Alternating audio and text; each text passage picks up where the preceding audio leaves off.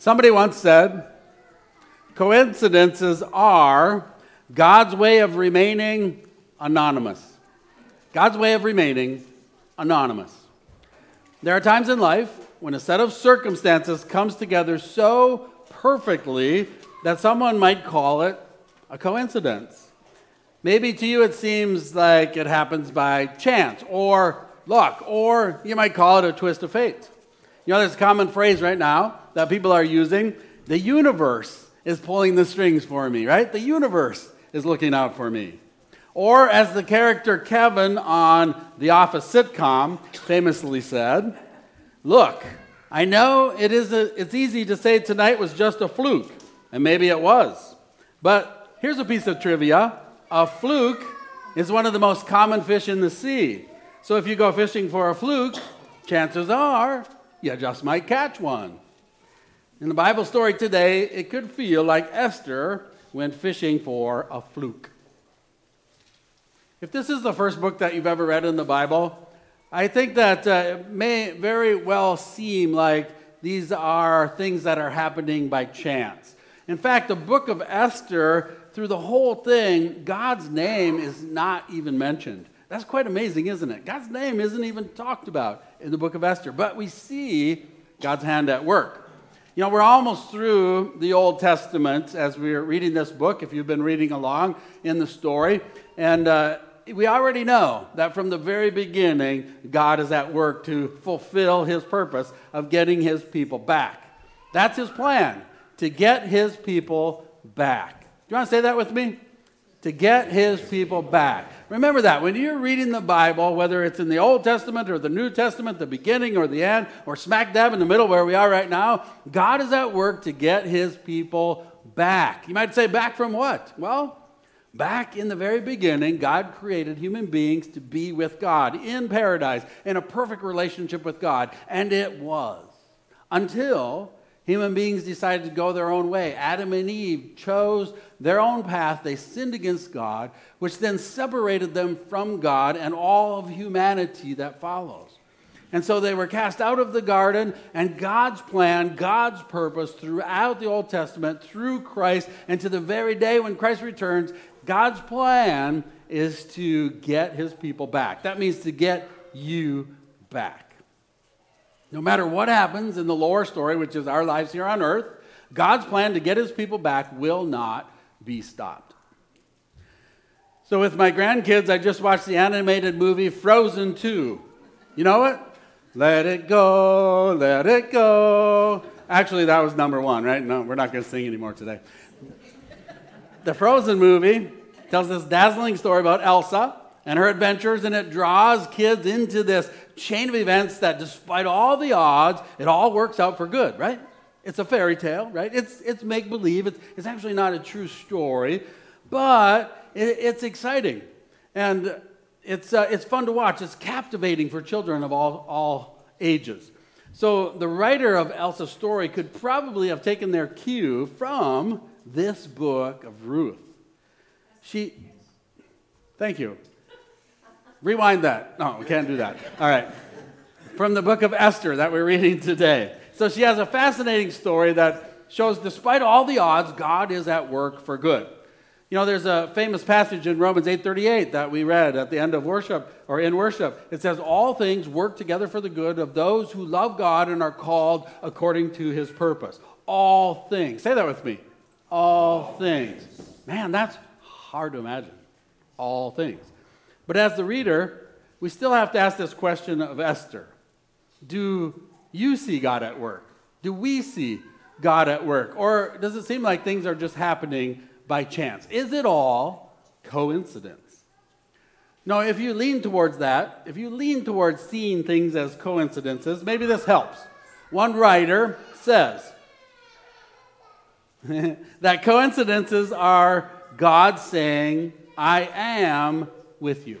Right? Coincidences are God saying, I am with you. The book of Esther makes us wrestle with this question Is God with us? Is life random? Or does God work in coincidences?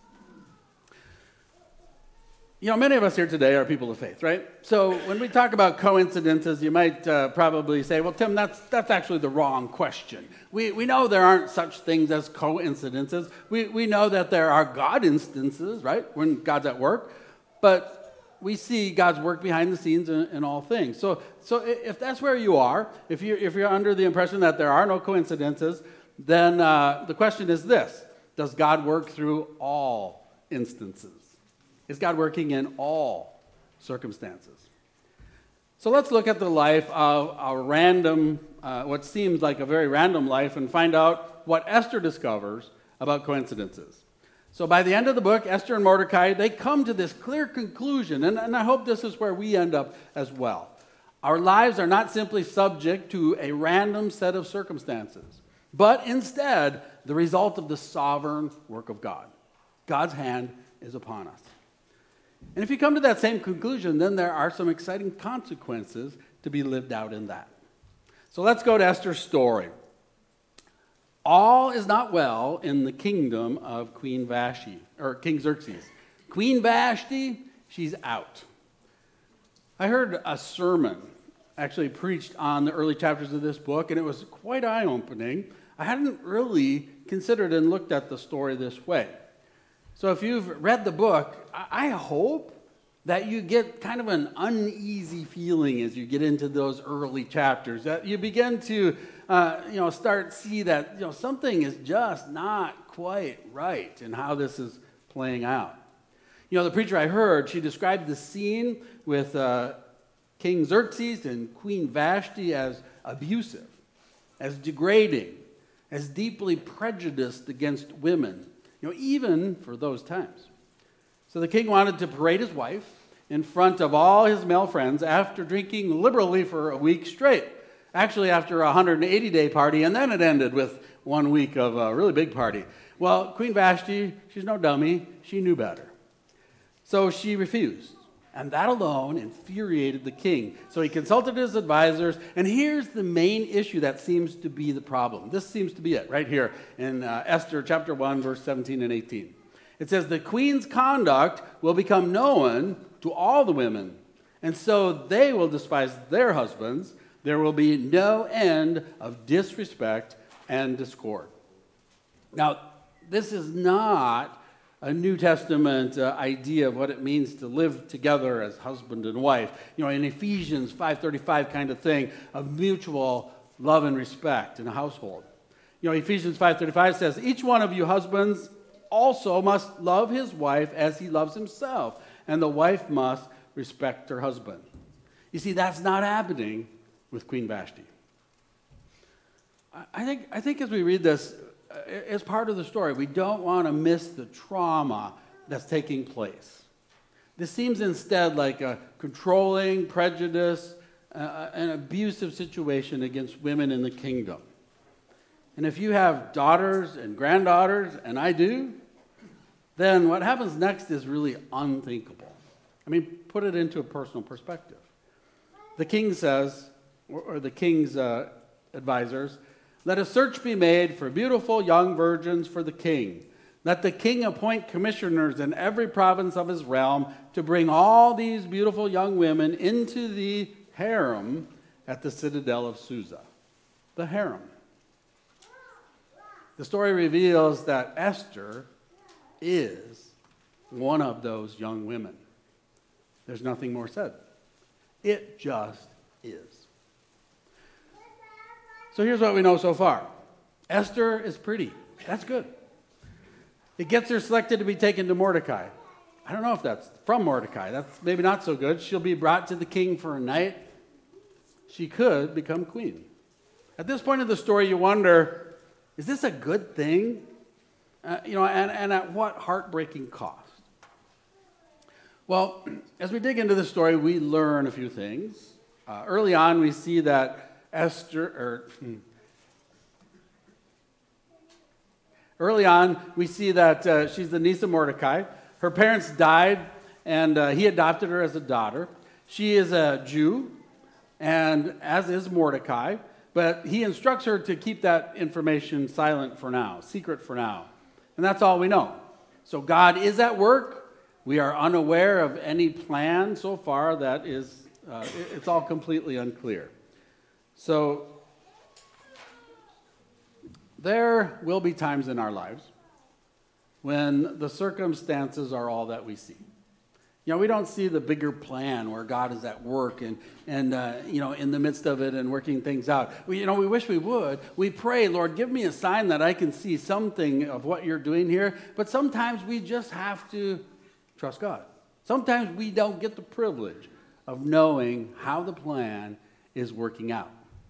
And all we know for sure in the, is the situation around us. And sometimes that does not look good. Nothing more. And when that happens, you'll be left with far more questions than answers. Anybody ever feel that way? Far more questions than answers. I think that is part of what it means to live as a follower of Jesus in this life. It's part of being human.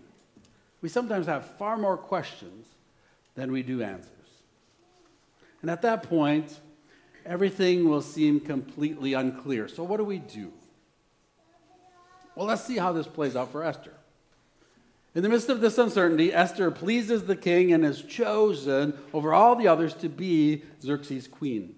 And for Esther and Mordecai, you know, the good news is about to get complicated by what seems like some more random events as Mordecai's, uh, Mordecai discovers a sinister plot. So he happens to be at the right place at the right time. While sitting at the king's gate in the citadel of Susa, Susa, he simply overhears a plot to assassinate the king. He reports it to his niece, she reports it to her king, and the plot is stopped in time. Mordecai's good deed is a footnote in the record of the kings. That's it.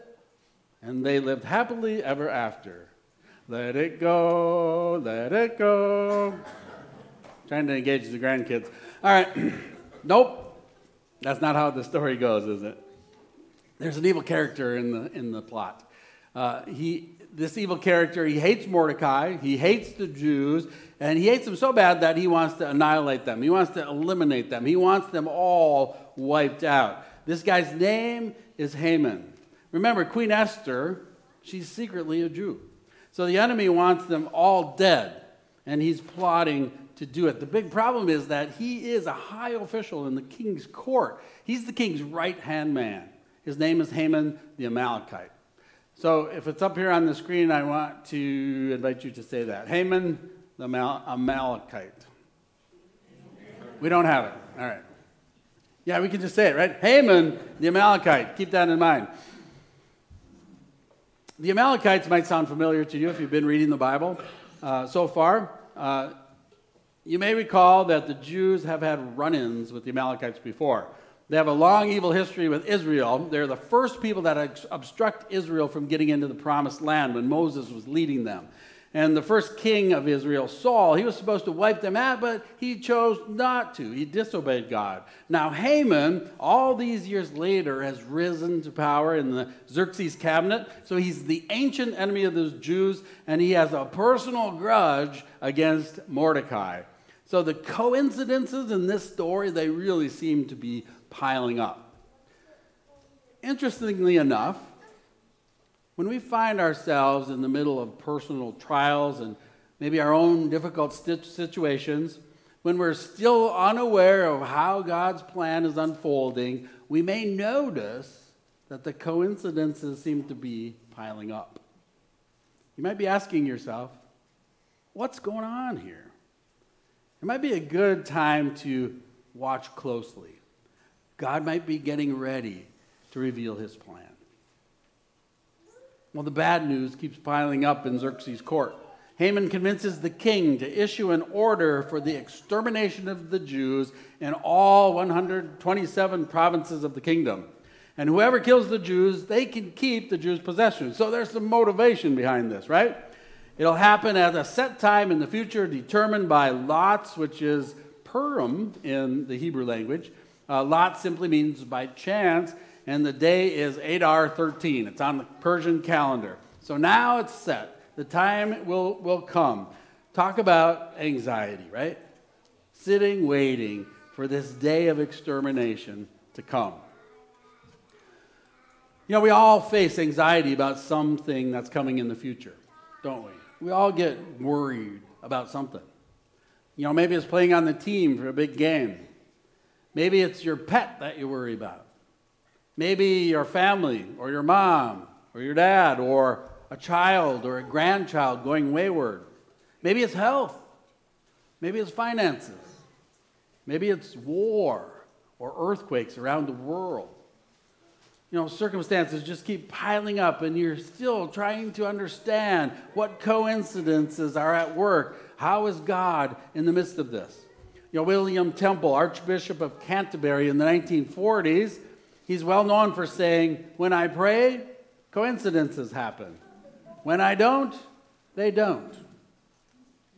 How do you see them? What can we do when it seems like the odds are stacking up against us, when we have no idea what God's plan is?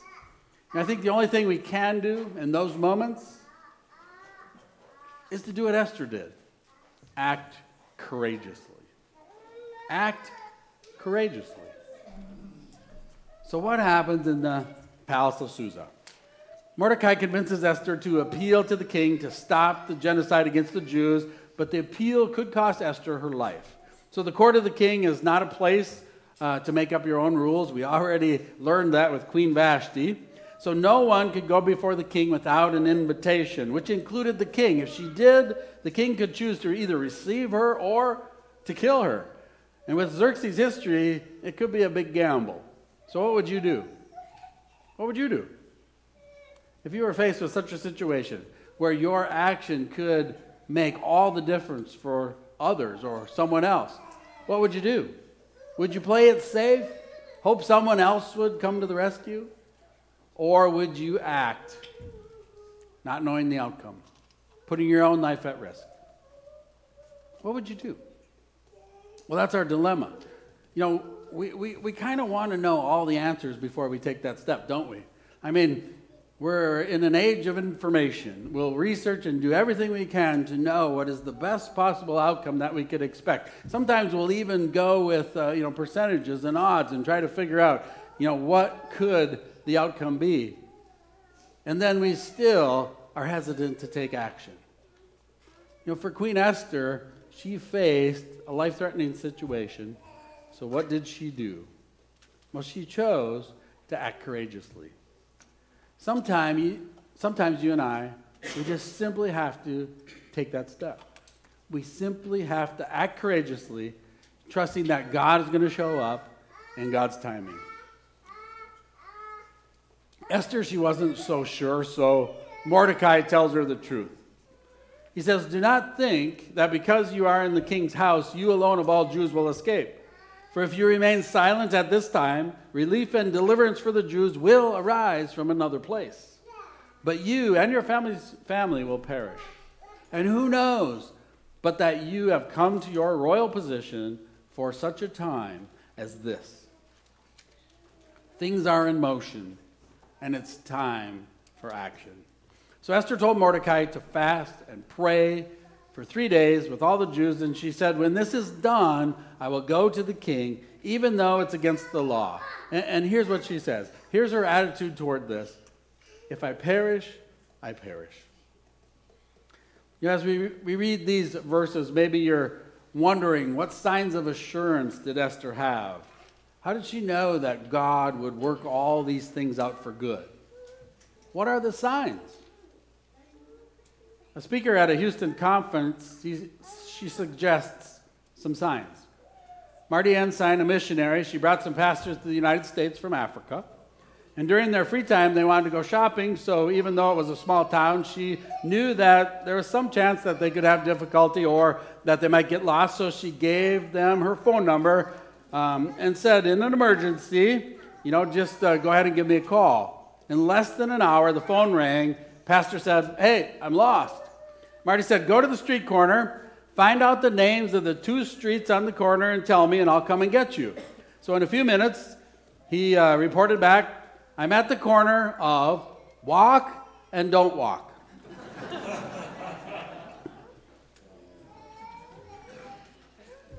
Sometimes, as we seek to know if God is leading us or not, we might feel like we're at that corner, right? Walk and don't walk. What do we do?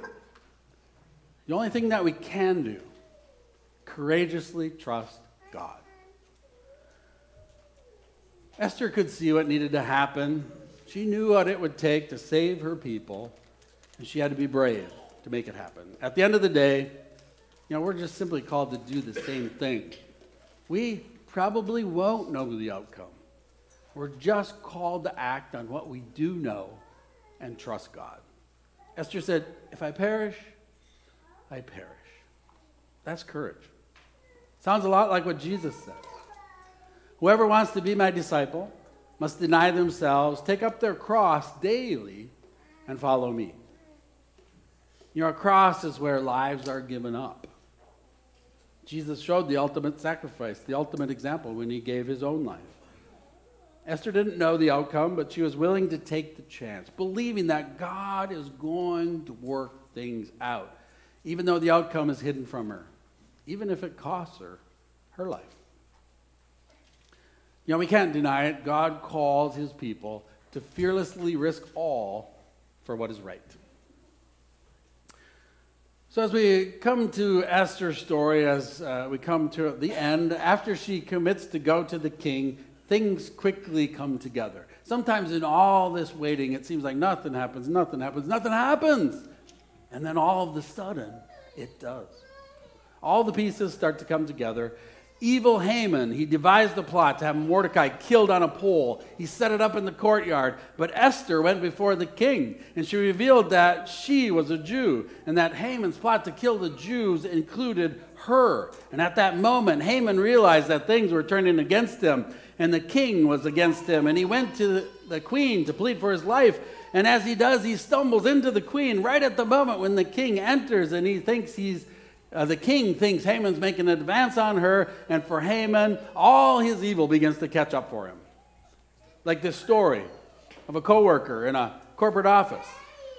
After a day full of accidents and mistakes, my coworker had it. Why? He cried out in exasperation. Do things happen to stupid people and they keep happening to me? I think Haman had a day like that. But his enemy wasn't Mordecai, was it? His enemy was God. He was trying to stand in the way of God's plan to save his people. So the coincidence seemed too much to be just coincidences. You know, the, the king orders Haman impaled on a pole that he intended for Mordecai. Mordecai is presented with uh, and elevated to a powerful position that Haman left behind. Mordecai is honored as an official in the empire, and the beautiful, courageous Queen Esther, she continues as queen. The decree against the Jews couldn't be removed, so another decree is issued that the Jews can defend themselves on Adar the 13th. And we read this in Esther chapter 8 In every province and in every city to which the edict of the king came, there was joy and gladness among the Jews with feasting and celebration. And many people of other nationalities became Jews because of fear of the Lord. God worked in all this to bring people to Him. Maybe for you, life is feeling random and without purpose. If so, let this story remind you that God is at work behind the scenes. You know, even when it seems impossible for anything good to come out of your story, maybe that the circumstances are just piling up too fast. Let me encourage you to trust God, act courageously. Because as much as it depends on you, that's all you can do. And remember, God will accomplish his upper story plan with us or without us. But who knows? God may have placed you exactly where you are for such a time as this. Have courage. Be courageous. Act. The Apostle Paul writes, I can do all things through Christ who gives me strength. I can do all things through Christ who gives me strength. Let's say that together as we close today. I can do all things through Christ who gives me strength. Lord, I thank you that you have called us to trust in you. And Lord, I thank you that even in those circumstances and places where it just seems like you're not showing up, God, no matter how hard we pray, no matter how hard we look, Lord, we just don't see you. Thank you, Lord, that you are with us. Thank you for your promise that you will never leave us or abandon us. Thank you, God, that you are here right now. You know our hearts, you know our struggles, you know our trials, you know our circumstances, you know the plea of our heart today. And you're with us. Lord, you're with us. Help us to hold on to this truth. Lord, that we may be sustained by your presence, by knowing, even when we don't feel it, knowing that you are here. And Lord, help us to hold on to the promise that you will work through all things for the good of your people, for those who are called according to your purpose. And Lord, today we commit to act courageously, to do what we can, and trust the rest to you. We give you the praise and the glory and the honor in the name of Jesus, our Lord. Amen.